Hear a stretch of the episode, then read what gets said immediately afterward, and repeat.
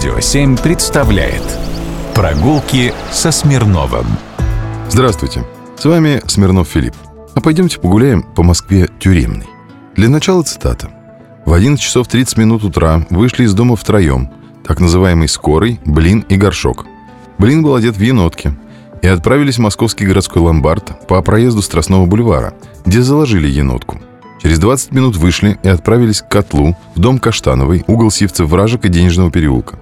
В один час пятьдесят шесть минут дня вышли Скорый, Блин, Котел и Шпиль, и все вместе на Арбатской площади сели в трамвай. На Сретенке Удаева переулка Скорый и Блин слезли и были упущены из виду в три часа дня. Это из отчета филеров шестнадцатого января тысяча девятьсот девятого года.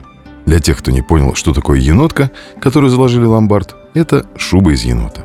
А вот клички тоже нуждаются в разъяснении. Ну, хотя бы одна – Скорый. Речь здесь идет о Владимире Владимировиче Маяковском. После того, как отец Маяковского, лесничий, умер от заражения крови, его семья перебралась в Москву. Мама училась в Троганском училище, Маяковского отдали в пятую гимназию на углу улицы Большая Молчановка, где он сблизился с революционно настроенными товарищами. Да и сам хотел перемен, хотел быть революционером. В тысяча девятьсот восьмом году ему это удалось, правда, почти сразу попался. Был доставлен с грузом листовок в Сущевскую полицейскую часть. Дома был произведен обыск, но освободили по малолетству. И закрепили за ним филеров, агентов охранки. Они же и дали ему прозвище «Высокий», его рост был метр восемьдесят пять, и «Скорый». В тысяча девятьсот девятом году он вновь попадает в Сущевский полицейский дом. Ему всего пятнадцать лет. Во время обыска в квартире Маяковских находят револьвер системы «Браунинг». Знакомый семьи говорит, что револьвер его. Володю за отсутствием улик освобождают. Когда в третий раз его арестовывают, все в том же тысяча девятьсот девятом году, он в ответ на вопрос пристава, кто он и что тут делает, каламбурит. «Я, Владимир Маяковский, пришел сюда по рисовальной части, отчего я, пристав Мещанской части, нахожу, что Владимир Маяковский виноват отчасти, а посему надо разорвать его на части». Сначала он содержится в Басманном полицейском доме, затем его переводят в Мясницкий полицейский дом, оттуда в Бутырский тюремный замок. Все здания сохранились.